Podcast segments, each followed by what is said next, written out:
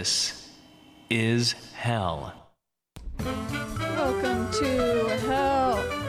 This is Lindsay, recording and live streaming at the same time. I'm playing the soundboard and I'm rocking the microphone at the same time, which is Thursday, April 21st, 2022, 10 a.m. Chicago time. If you're tuning in this April 21st live stream, I hope you all had a good 420. I know I did. And I know I also applied for this job mostly because I heard Chuck call it bong hitting journalism one time. so, speaking of Chuck, he is still recuperating with stomach problems. But I can assure you that all your good vibes are helping because he is planning on starting up some Patreon podcasts again and hoping to be back possibly sometime next month uh, with live shows. But until then, we're going to be playing back some more interviews from the past. Uh, there are a lot of them. So we've got plenty to fill up these next few weeks. And today, I'm also going to be reading the question from hell, which is what would you ban from schools? Let me check this and make sure I re- read that correctly. What are you trying to ban from schools? So, if you're listening and you want to get your uh, answer in, you still got about 40 minutes, you can head on over to the Facebook page or the Twitter page. So, we also have today a brand new moment of truth with Jeff Dorchen. Jeff is going to be putting on his tragic comedy mask, and we look forward to connecting you with Jeff later. Uh, but speaking of 420, uh, it was also the start of Taurus season, and I'm about to introduce our past guests, who's not here with us today, but they were here with us two years ago, and or three years ago, 2019. uh, March 9th, 2019, we had Adrienne Maree Brown. She's a Virgo, not a Taurus, but they are both earth signs, and Adrienne Maree Brown can sing, which I think is a Taurus thing. You were just, if you were here with this live stream, you were just listening to some of Adrienne Maree Brown's music. And if you're familiar with Adrienne Maree Brown, you might be confused because they're really re- well known as the author of the legendary book Emergent Strategy, uh, social justice theory, uh, really good stuff. And in 2019, Adrienne Maree Brown talked to our host Chuck Mertz about their book from 2019, uh, pleasure activism. Pleasure activism and uh, the politics of feeling good. So I think that that's always a good topic to talk about. Um, and I kind of wanted to play a little bit of Adrienne Maree Brown's music. I'm not sure if that's going to make it through the radio waves. Uh, we can talk about that later. Um, there's another clip that I, we could edit in here, but I was really enjoying Adrienne Maree Brown's album, which came out in 2021 called The Sabbatical Suite. So I'm kind of guessing she took a sabbatical and she recorded this album. Um, I read on her Wikipedia page that um, they studied voice in college too, not just, you know, social theory. So I love a multifaceted artist. Uh, I think that is part of the emergent strategy, if you're familiar. So, anyways, I wanted to play here this song from the sabbatical suite called A Story for Alexis.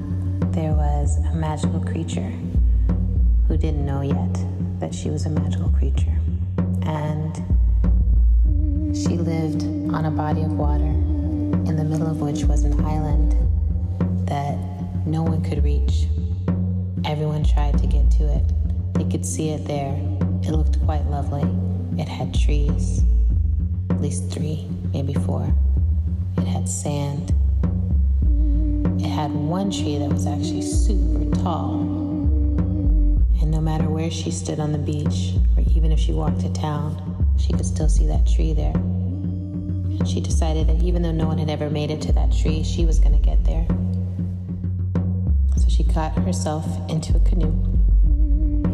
And she started to row and row and row. And she rowed all day, and she didn't get to the island. So she came back. And she rowed all day the next day, and she couldn't get there. So she came back, and on the third morning, she was looking out, and her grandmother came and walked up next to her. She said, You know, sometimes you can't go to a thing, you have to let a thing come to you. And so on the third day, she set out in her rowboat and she started rowing, but instead of bringing her attention to the island, she brought her attention to the pleasure of pulling herself through the water, feeling the oars, feeling the muscles in her back, feeling the sun on the top of her head, and the mist, the way it came up off the water, touched her body all over.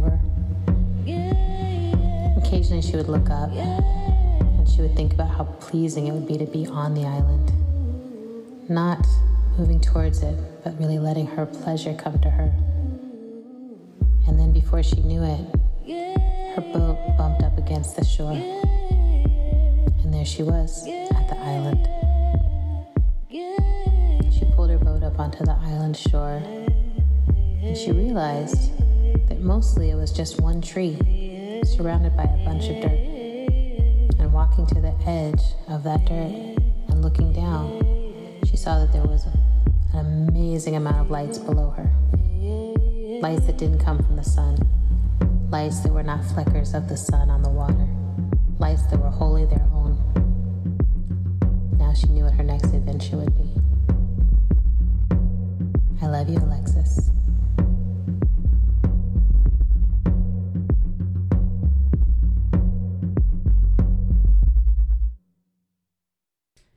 You're tuning in to This Is Hell. I'm Lindsay, and I was just playing our upcoming past guest, Adrienne Maree Brown, off of her album or EP called The Sabbatical Suite. And that, sorry, The Sabbatical Suite. And that song was called A Story for Alexis. I really liked it. I'm really into the spoken word thing, but Adrienne really has a beautiful voice. You should check out the whole album. Um, so, anyways, that brings me to introducing the podcast or the radio show or the live stream that um, was recorded three years ago in 2019 called You Have to Be Able to Feel on the Power of Pleasure Activism. So, if you were listening closely to that song, I there was you know one part of the song really stuck out and it was probably the lyric she brought her attention to the pleasure of pulling herself through the water so we are about to have an interview with Adrienne Maree Brown, author of Emergent Strategies. If you haven't read this book or finished it, fret not because there's a clip on YouTube where Adrienne Maree Brown gives us all we need to know. And I'm going to play it right now. If you just read those two pages, or you can look at page 15, page 42, and on page 50. If you just read those two pages, or you can look at page 15, page 15 also basically has the entire thesis, everything about the book is right there. So, this Octavia Butler quote All successful life is adaptable, opportunistic, tenacious, interconnected, and fecund. Understand this, use it, shape God. So, from that, I would say emergent strategy is learning how to be fractal. Small scale reflects the large scale. How to be adaptive in right relationship to change, but also with intention. Because if you just change all the time, you're just changing all the time, you're just a mess, you're just a leaf blown in the wind.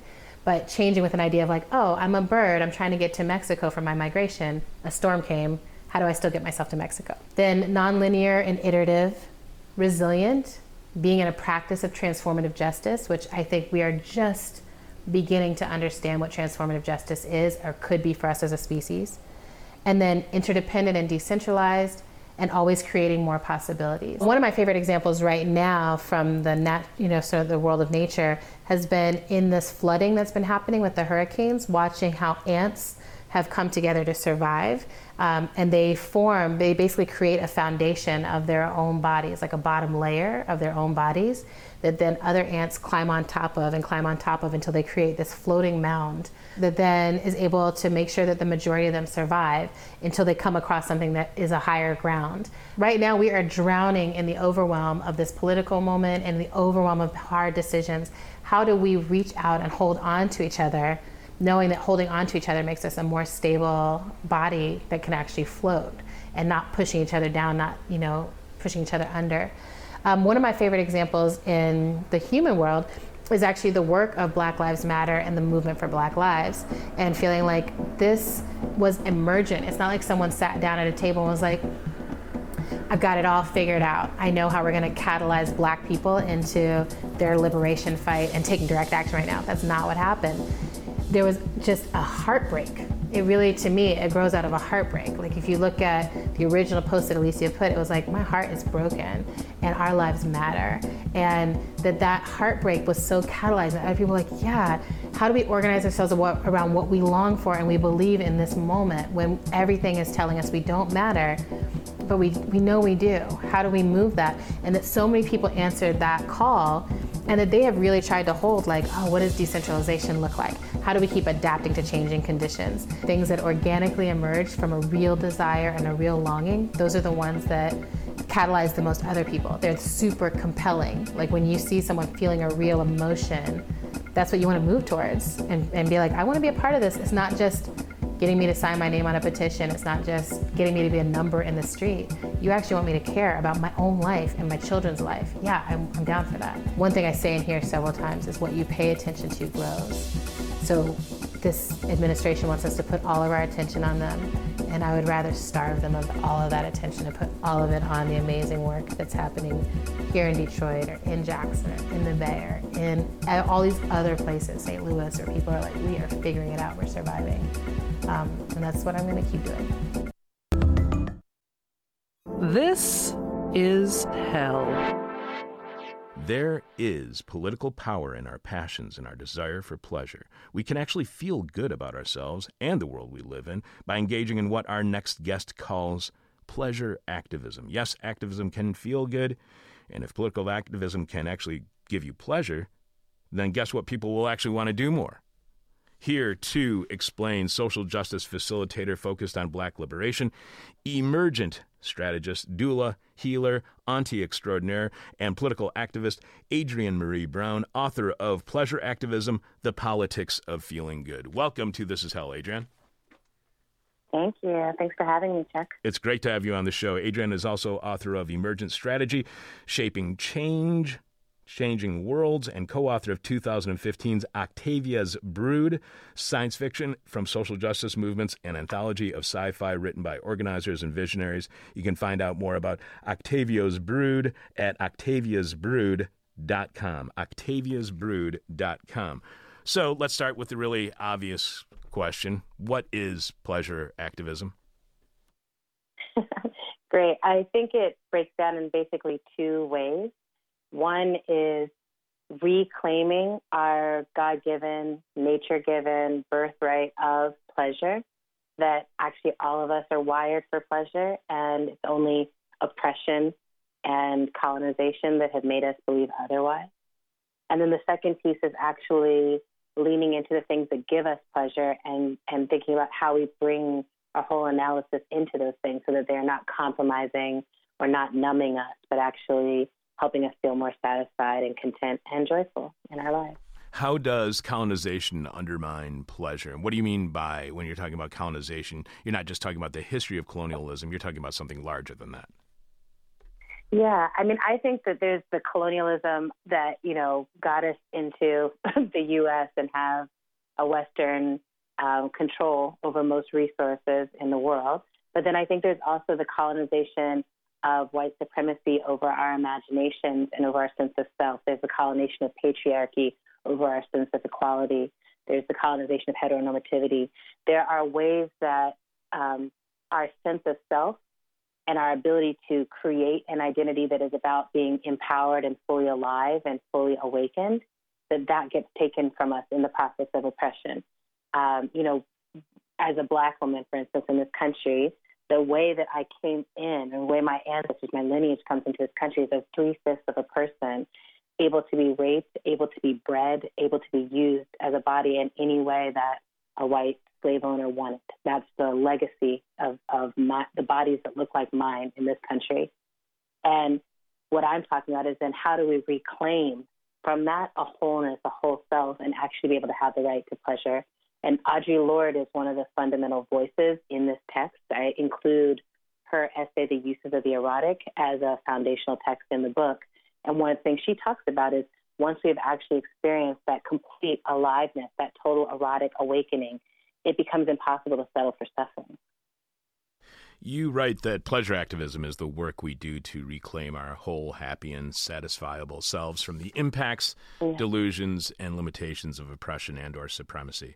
Does pleasure activism then prioritize the pursuit of happiness? Does it make social happiness its goal? And is it more about an activist's individual pleasure? I guess that's three different questions. Let's just start with does does does pleasure activism prioritize the pursuit of happiness? So it doesn't prioritize the pursuit of it. It almost prioritizes relaxing into it, relaxing into the idea that we get to be content, that that's not something we should have to be fighting for, that we actually get to experience this joy. And it says that suffering is not the total purpose of our lives here. It shouldn't be the way that we bond with each other, that we come together, that we only we're only in community because of how horrific our lives are. It's saying let's come together because we can bring each other joy and we can bring each other pleasure and contentment. How do we organize our communities and our lives around that?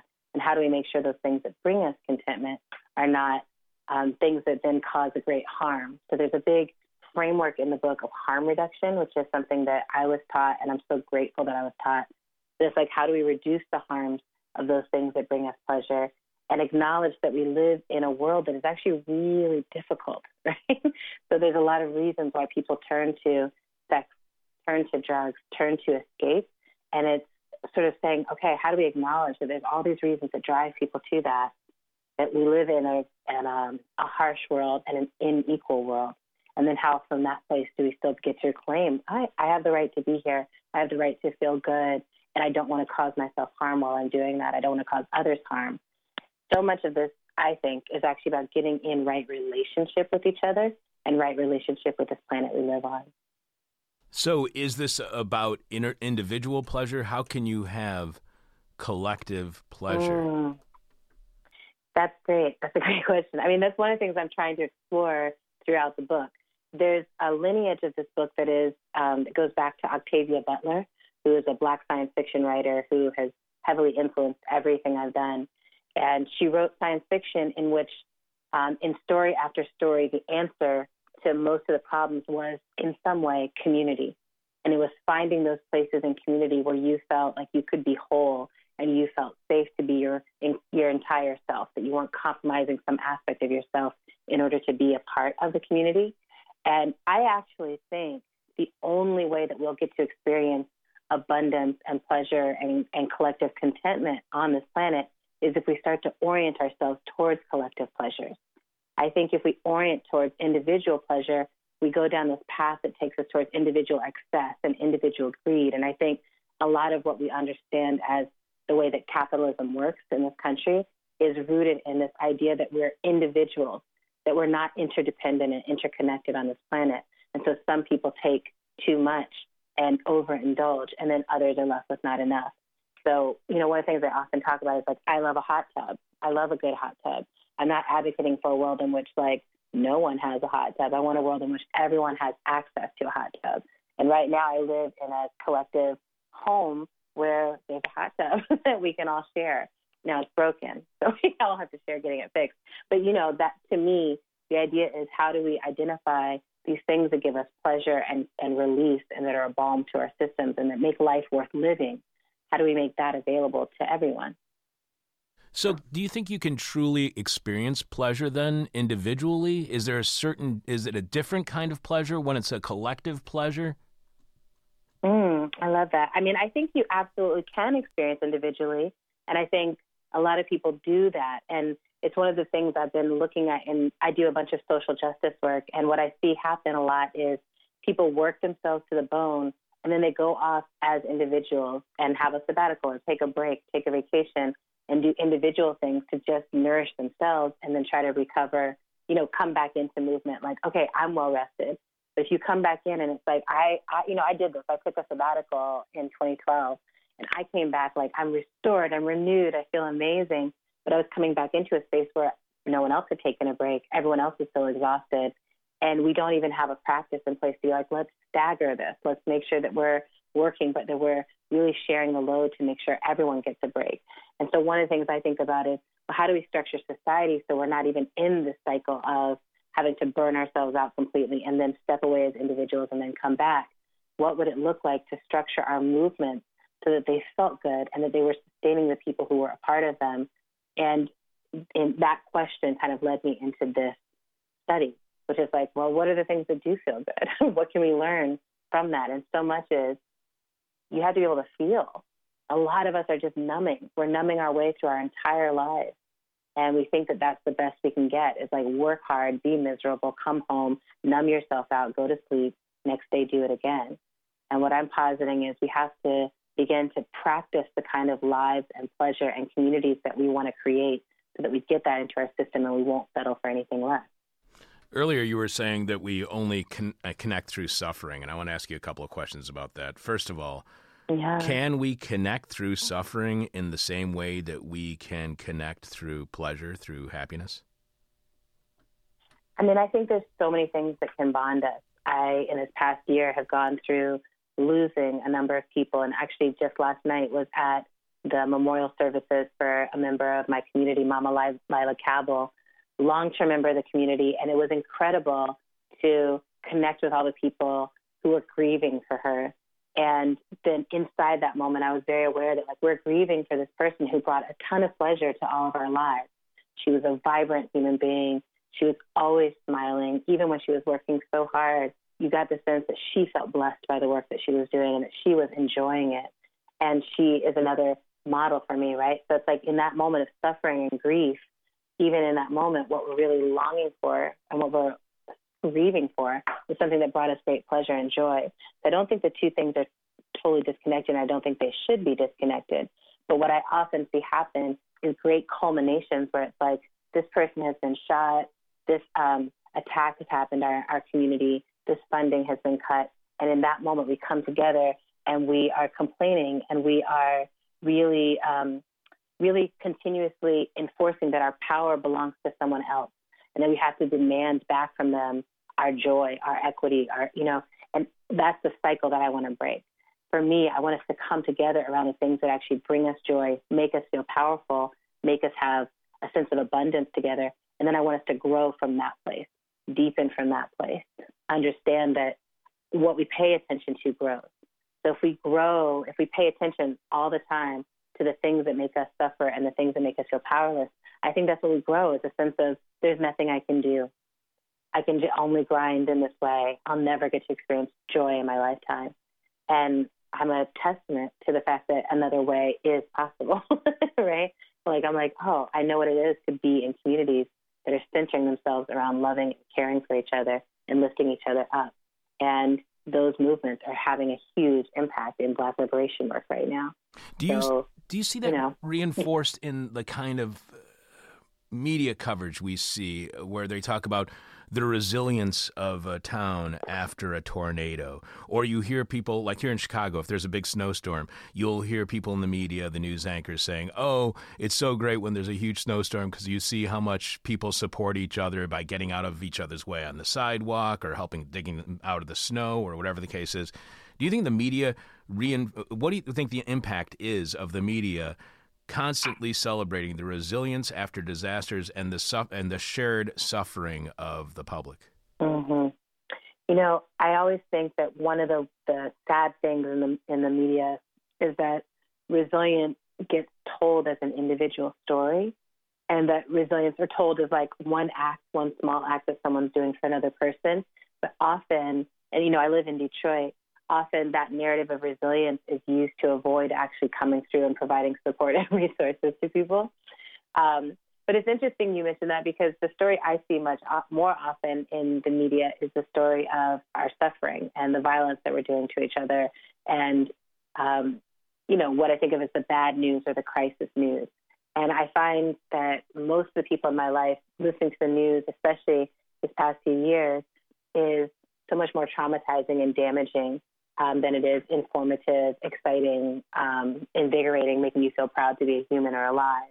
And it's one of the things I actually pay attention to is like, what are the stories that we are co creating and what are the stories we're telling? Are we telling stories of our own victory? And are we telling stories of the ways that we're supporting each other? And in those moments after the storm, you know, I, I look at like Puerto Rico and think about New Orleans, I think about the places I've been. It's that combination of great suffering and great recovery, recovering from harm. And I think that pleasure is one of the things that helps make us truly resilient right? Not just rescuing and covering the ground that we should have covered by those elected officials and people that we have invested in to support us. And we're just covering that ground survival. I think we push past that into thriving when we're able to find humor and connection and community in those spaces. This is why I loved your book. Uh, so you write, uh, pleasure activists seek to understand and learn from the politics and power dynamics inside of everything that makes us feel good. This includes sex and the erotic, yeah. drugs, fashion, humor, passion work, uh, connection, reading, cooking and or eating, music and other arts, and so much more. Why are politics that make us feel good necessarily good politics? Can't people who are bad people be, feel good about bad things, and then that creates bad politics? Yes, Chuck, work it. I see you working around in this question. I mean, I would say this. I feel like I've made a note in the beginning about a word about excess because I think that actually everyone does deserve to feel good. But I think that a lot of when you talk about like bad people, you know, I think a lot of times bad people are folks who have gotten twisted like their relationship with other humans or their relationship with the planet has gotten twisted. They believe they can take without having to return, without having to give. It's mutuality and being able to sense what is enough that actually brings pleasure, right? If you're never satisfied, you're not actually getting pleasure. You're going through the motions. You might be pleasing someone else, but you're not actually experiencing that for yourself. And that's a lot of the cycle I want to break. But I also think there's a huge section in the book about sex in this Me Too era. And a lot of that was written because it's like, so what do we do about the fact that nearly half of the species has been socialized to engage in bad behavior when it comes to intimate relationships? And it's like, you know, a lot of the move over the past few decades about my lifetime has been desexualize everything, desexualize the workplace, make more rules, shut down the energy. And I find that I don't see that work very often. What I see is stuff gets repressed and then it comes out in other ways, often in harmful ways. And so, one of the things I'm really looking at is how do we create the processes and structures and begin to really practice them so that bad behavior gets shut down without having to dispose of human beings. We understand, like, if you're swimming in the water of toxic masculinity and you become a toxic masculine person, then how do we rescue you from that water, right? Well, I think the way you do it is by beginning to practice something else. Instead of saying you should never, ever, ever feel attraction to anyone, it's more like you need to learn how to accurately communicate around attraction. You need to understand how to hear a no or a boundary, how to tell if someone's not interested, um, and how to continue the relationship. I think that happens so often where it's like you express attraction and someone's not into you. And then it's like the relationship has to be over instead of just being like, hey, I'm not interested there's so many human beings. Keep it moving, right? We can be friends. There might be another option. And I think because masculinity has gotten so toxified, any form of rejection can lead to violence. Um, and that, again, it's like that when you think that bad behavior, I'm like, okay, it's the behavior, it's the harm. that we want to remove. And there's a teacher, Mariame Kaba, who is a mediator, and she does a ton of work around conflict transformation. Um, we had her as a guest on the podcast I do with my sister, How to How to Survive the End of the World, last year, and she talks about like the focus has to be on reducing the harm and ending the harm rather than um, pathologizing human beings and saying this person is bad and, and can never be saved. Because I'm like, we're all in this system. There's a ton of us who have been harmed inside the system. There's a ton of responses and distortions to our humanity that have emerged from that. Now it's time to start to reclaim, to say, what do we want to raise up in our children? What do we want every human being to feel that they have access to? And how do we design a world that is centered around what feels good to as many of us as possible? Adrienne, you write that your intention is to get the reader to recognize that pleasure is a measure of freedom. How is pleasure mm-hmm. a measure of freedom? You know, I think of it in a very tangible way. Like I think about my own body, my own experience. I'm a black woman, I'm a fat woman, I'm a queer woman. So I've got these sort of three strikes, four strikes against me in terms of how am I supposed to access pleasure. I also wear glasses. Okay. So I've got all the things that I'm like, I don't fit into any pornographic images I ever saw. I don't fit into what was ever presented on a magazine as a sexy person or someone desiring uh, desirable. And then on top of that, we have these weights of oppression that are like you um, you're supposed to be in service, right? So the role of a woman, in a lot of ways, what I was trained up to do is to please a man, right? Every magazine cover, here's the 30 ways to give the best blowjob that a man could have. There's no comparative articles that are like, and here's the 30 ways for men that you can actually please your woman. None of that was what I grew up in, right? And then being black, it's like your role is to be in service. You are an inferior person in this country. You keep adding to that as a queer person. What the way you want to make love is illegal. It is um, an abomin- abomination, right? So you add, add, add all these different oppressions. Then for me to actually wake up in my house, have an incredible bath, have an incredible orgasm, love my body and love my life, to me, it's a measure of every single way that I have rejected that socialization, rejected um, the myth of white supremacy, rejected the myth of some norm body that doesn't look like mine, and actually reclaimed the truth, which is I'm a miraculous human being and I'm wired for pleasure and I deserve to feel amazing. And when I'm happy, it's good for everyone else. It really is. And so that's one of the, you know, for me, I look at it in my life that way. And then I look at things like the Combahee River Statement, which posits the idea that if black women are free, everyone else would ne- necessarily be free because of structures of this country. And I love that idea that as applied to pleasure, if every black woman, if every fat woman, if every non binary person, if every trans person, if every person with a disability, if I knew that all of us had access to total pleasure, to feeling good in our lives, it would mean that our entire society had structured in a way that now abundance was available for all of us. And that's what I'm fighting for. You write that many people are orienting toward and around radical pleasure in this political moment. Why? What about this particular political moment? What about it is leading many people to orient toward radical pleasure? Is this in reaction to what we're seeing as like a kind of a, an epidemic of depression? I mean, I think that right now there's a very, um, for me and the communities I'm in, there's a sense of like we have to hold each other tight through this moment. Um, and I think we have to make sure that we feel good and that we stay connected to what feels good because this is a really horrific time. Having a racist white supremacist president um, who's also um, heavy on misogyny in office um, and having an administration that's surrounding and supporting that, having the Republican Party who won't really ever pull themselves away from him. Um, being in this political moment and such a shameful moment for the country in terms of what's happening internally, but also how the rest of the world views us. Um, it could be easy to become depressed and to feel like nothing matters or all the work that we've been winning on and making advancements on is being pushed back. And I take great um, inspiration from indigenous communities, right? Because I'm like, well, this time is so hard, but then it's nothing compared to what indigenous communities have had to survive and live through on this land and one of the interviews I have in the book is with Dallas Goldtooth, who's part of the Indigenous Environmental Network and was a major organizer at Standing Rock.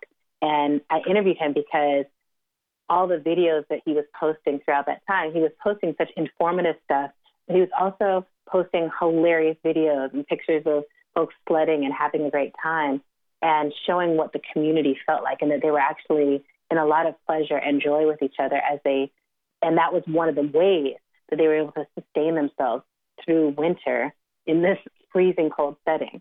So to me I'm like, oh, it's it's actually a fuel. It's a, another kind of nourishment that we need. I also think there's a way that's like our bodies are the thing we have, right? Like everything else will come and go, but our bodies are the space that we have. And so learning how to how to actually redirect your attention and redirect the experience of your life from feeling crappy and overwhelmed and depressed to feeling content and joyful and satisfied to me is a freedom. Right? I don't tune into what the president is doing and saying all the time. I know most of it is not even true. And I'm experiencing a huge amount of contentment and liberation in my life.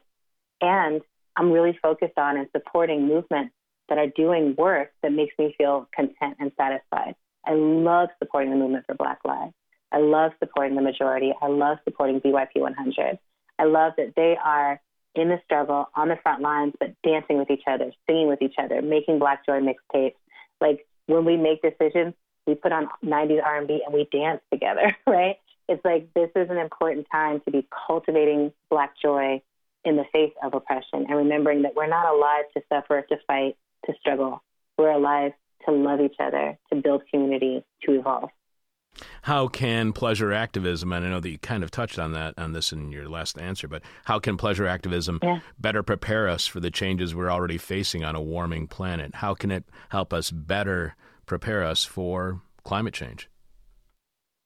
That's amazing. You know, I, I really think that, um, I don't know about you, but for me, when I really look at the climate report, it's easy to get really overwhelmed. Like, why go on? You know, why continue? And one of the things that inspires me is that I come from a lineage of people who, you know, lived through slavery. They're the people who survived slavery. And four generations into slavery, there was no end in sight. And it felt like this is what it's going to be. There's no reason to hope. And those folks still found love, found marriage, ran away together, you know, raised children together, taught those babies how to read, made sure they laughed. Like you keep going. You can't actually foresee the whole future. And I think preparing for apocalypse means preparing for deeper intimacy. Like I think a lot of individualism is what capitalism is all about. Is everyone has to have their own, and when everyone has their own, there's actually not enough for everyone, right? There starts to be this accumulation of greed. I think the kind of collectivism we need is going to rely on us being able to be in authentic intimacy, right? I have to actually be able to say, Chuck, how are you feeling? And for you to be honest about it. And that requires intimacy. For a lot of people, telling the truth about how they feel in, the, in real time is harder than laying down and having sex with someone. And I think the things are so connected. I'm like, what does it mean to get naked? Truly naked. What does it mean to actually be seen? What does it mean to actually say, I want this, I don't want that. Don't touch me like this. I'm triggered right now. This is what's happening, right? And I think there's not enough people right now who can just feel and express their feelings in real time, much less move towards pleasure. But I think that the, the future that I'm thinking of, I'm like, if we're all, even if it's just like, look, we're on the road, you know, like we're trying to find water, we're trying to do other stuff. I want to be with people who I can trust to feel their feelings and with people who will crack some jokes and make it a good time. Wow, I really, I really loved your book. We are speaking with social justice facilitator focused on Black liberation, emergent strategist, doula, healer, auntie extraordinaire, and ple- pleasure activist Adrienne Maree Brown. She is author of Pleasure Activism, The Politics of Feeling Good. Just a couple more questions for you. And I wanted to reintroduce you there because this is going to be completely off topic from everything else, kind of, that we've been discussing. But I found this fascinating. Okay. You write, All organizing is science fiction, that we are shaping the future oh, we yeah. long for and have not yet experienced. How is organizing, how is activism viewed differently when we see it as science fiction? Yay! I love this question. Um, yeah, so a few years ago, Walidah Imarisha and I put out the book Octavia's Brood, and this was one of the core things that we realized as we were pulling it together. It's like, oh, we think of activism as this like very serious engagement. You know, you read Marx once a year, you watch Malcolm X, you know, like you do very serious things, you think serious thoughts. And Um, but what's actually happening is this, you know, when you're an activist or an organizer, you're saying, I am going to take responsibility for shaping the future. And when I'm like, oh, well, shaping the future, now you're talking about science fictional behavior.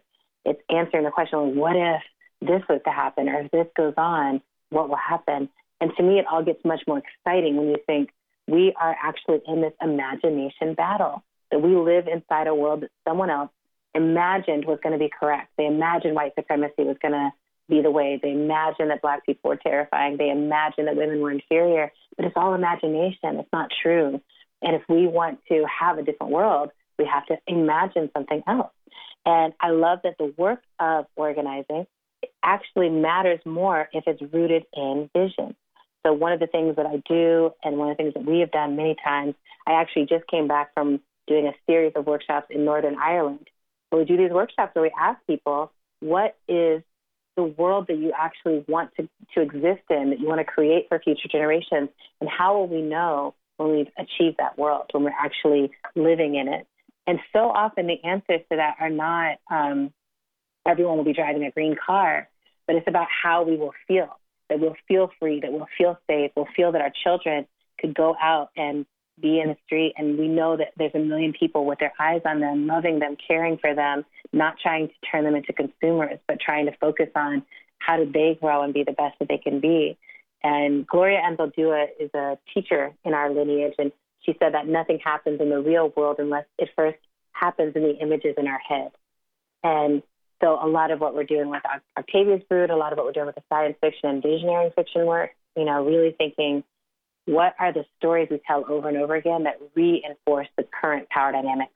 What are the new stories we have to tell if we want to remind people that they're actually born free and that freedom is a given? They're born to feel pleasure, pleasure is a given. We're born to be in community and interdependent. Individuality is a myth. So that's it's just those things. One last question for you. We've been speaking with author okay. Adrienne Maree Brown. She is the author of Pleasure Activism. The Politics of Feeling Good.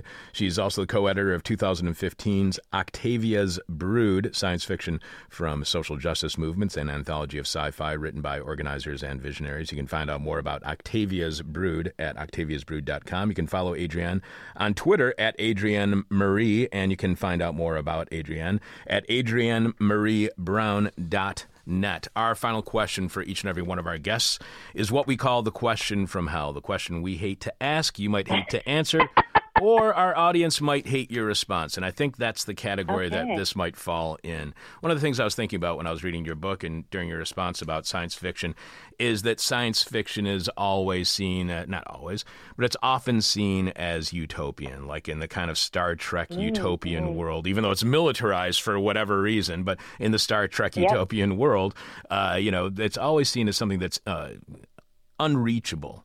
And so often, when you think about activism and organization, activists and organizers are often labeled as being too utopian, being too impractical, not being pragmatic enough. What happens when activism and organizing isn't utopian?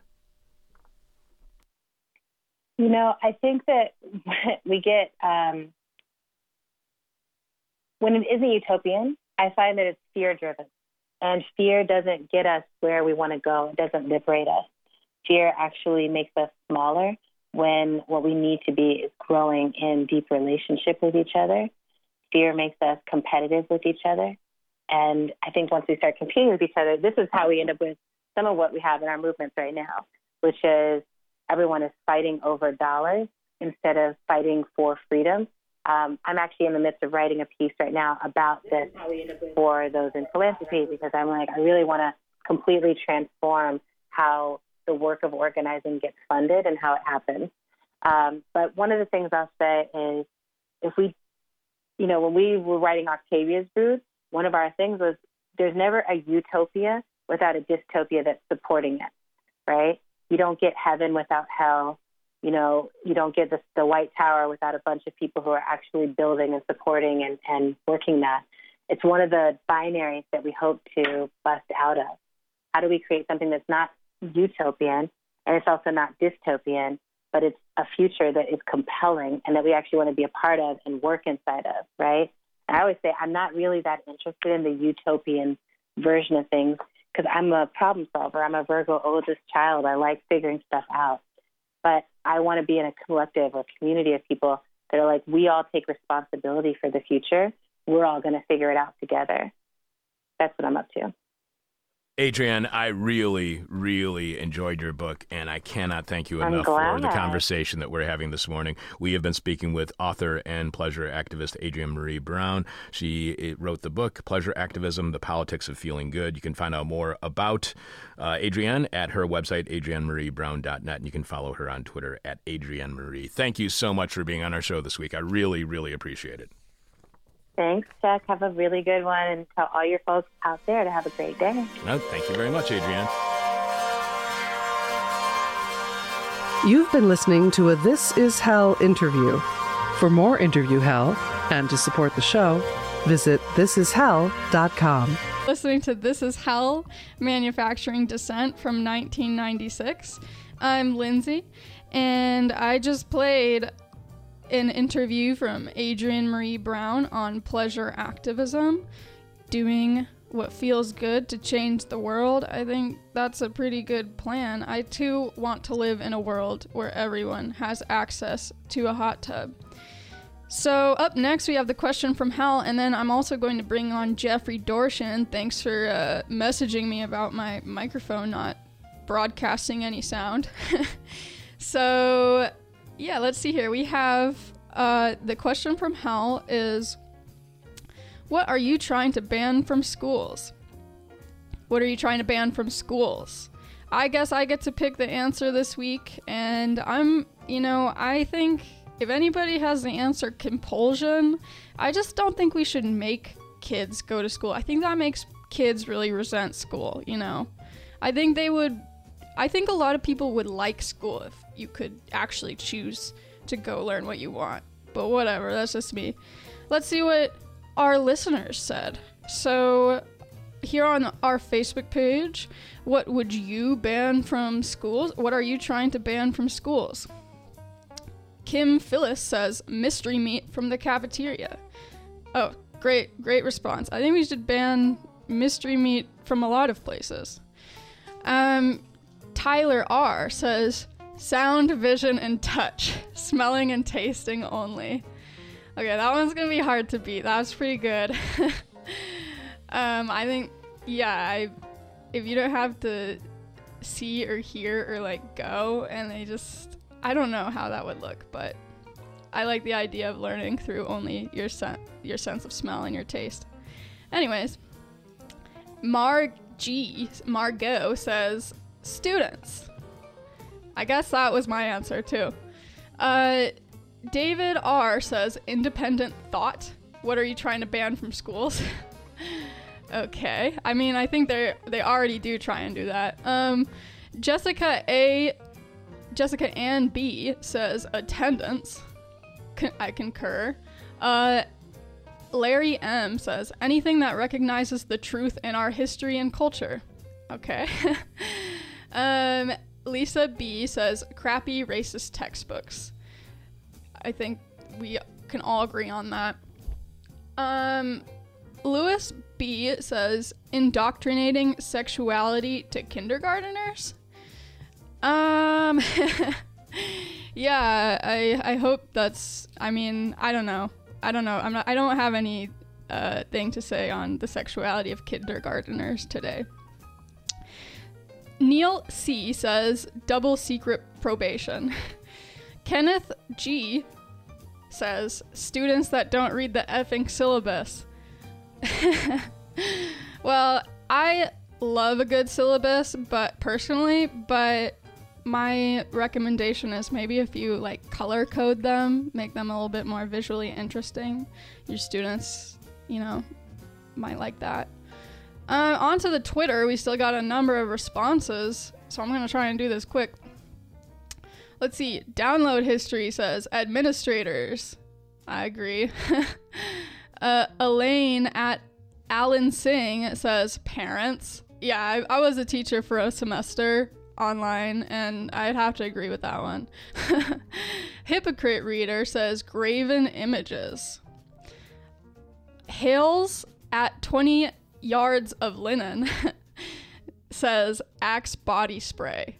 Okay, that that one's like a really good one too. And that one and the smell and taste, those are those are kind of tied for me right now. You might see there's a theme that I'm I'm interested in these smell and sensation responses. Anyways, it's Taurus season. But uh, at Eat Fart 69 says the Pledge of Allegiance. Oh, totally. That should have been gone years ago. Oh my gosh. Stephen, think of how much time is wasted every single day, every single student. What? 30 seconds, a minute of their life every single day? Uh, it all adds up. Anyways, Stephen A. at Stephen Shack says Oklahoma. they do have some pretty interesting history, but I think maybe people should know. Kevin O says gym. Yeah, totally. Um, locker rooms, good. Those should be a thing in the past. Uh, at Cayman Rider RX5 says tests. Yeah, that too. Years ago should have been gone. My cat gave me a nosebleed. Says the Prussian industrial education model. Uh, okay. Jeff H says boring teachers. And Mega Thrust Earthquake says tater tots. Okay. Um, you know, I like I said, I really like those two.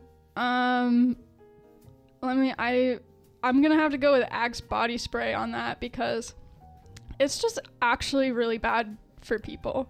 Those synthetic fragrances, you shouldn't be putting them on your body, you shouldn't be putting them on your pores, you shouldn't be breathing them in. So, ban it from schools, ban it from the country, make it illegal.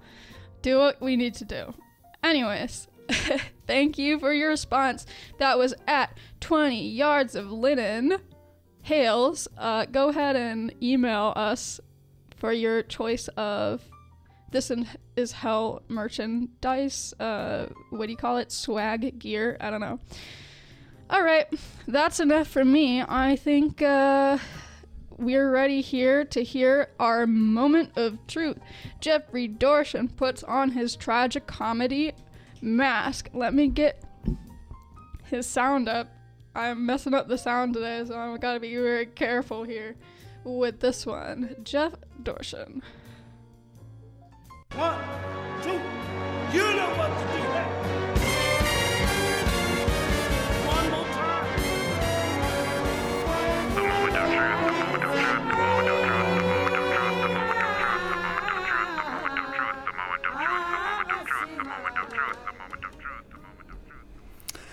Tragedy plus time. It was Pesach time, it was Easter time, it was Ramadan time. We were grateful for the hand of the Lord freeing us from bondage. We were grateful for the crucifixion, resurrection, transfiguration, and ascension of his son Jesus. We were grateful for the revelation of the Quran to his prophet Muhammad. We ate the bread of affliction, we ate chocolate, we ate nothing during the day. We symbolized the sorrows of slavery and the joys of freedom with objects on a plate. We symbolized rebirth by painting an egg. We symbolized our submission, merit, and purification through abstention. We were all going directly to the shul. We were all going directly to church. We were all going directly to the mosque. Within the Abrahamic faiths, we were all killing each other. And outside the Abrahamic faiths, we were also killing each other. Everyone was killing each other. It was the international pastime.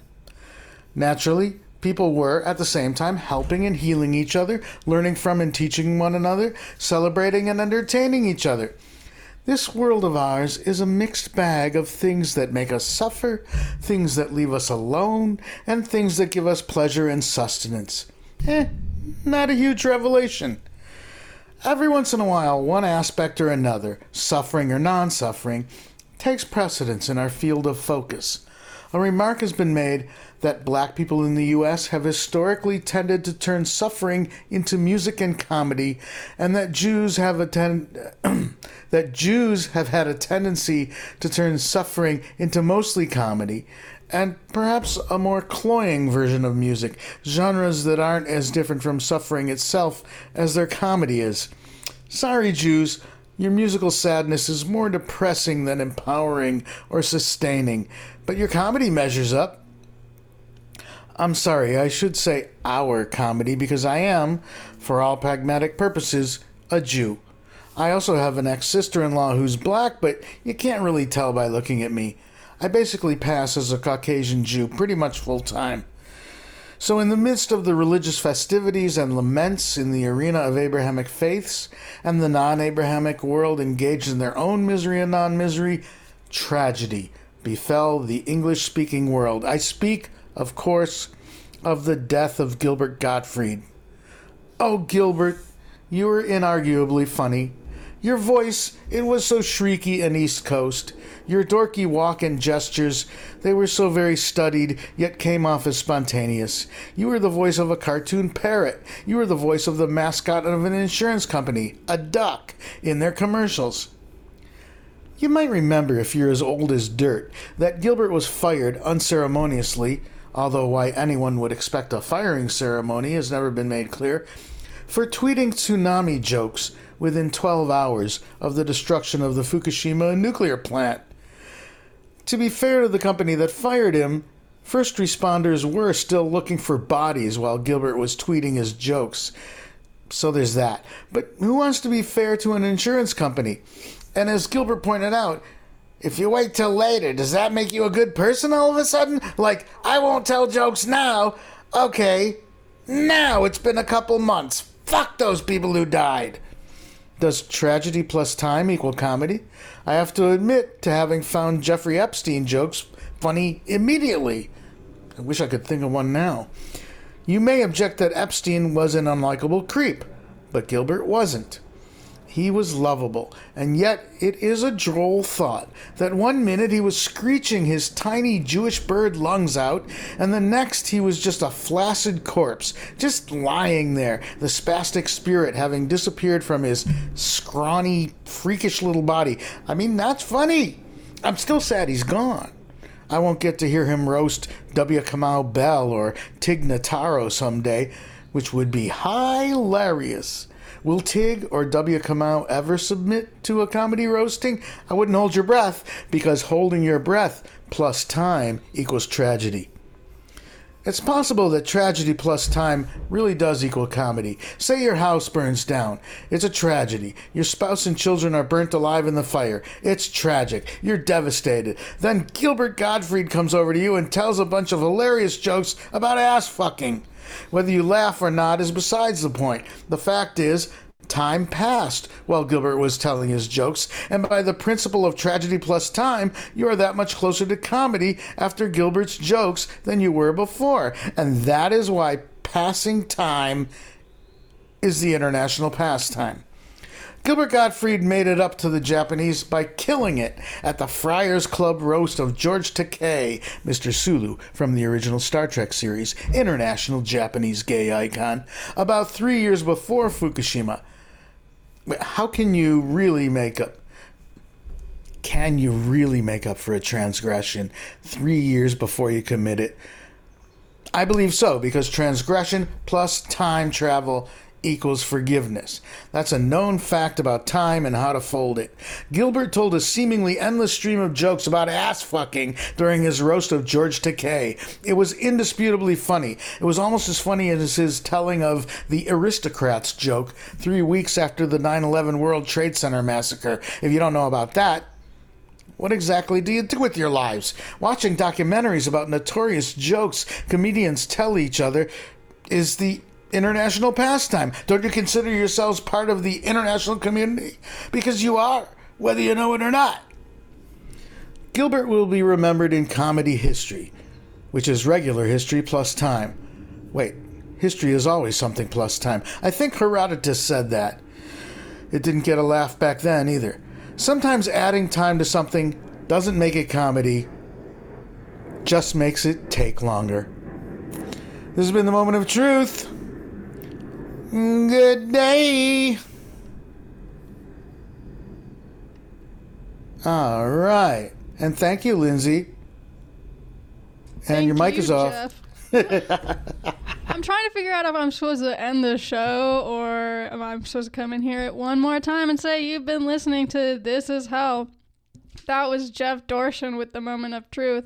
I really enjoyed that. Uh, holding your breath plus time is tragedy. Tragedy. You gotta. Breathing is important. I think that's very important to say. So again, thanks for listening to This Is Hell, WNUR 89.3 Chicago Sound Experiment, Rogers Park, Chicago. All right, have a good day. My demon is on my butt. Ah. My demon talks to me in profanity like a sailor. And my demon tries to knock me down. And my demon tries to put me on a hell ride. Thank you for listening to This Is Hell. For more interview hell and to support the show, visit thisishell.com.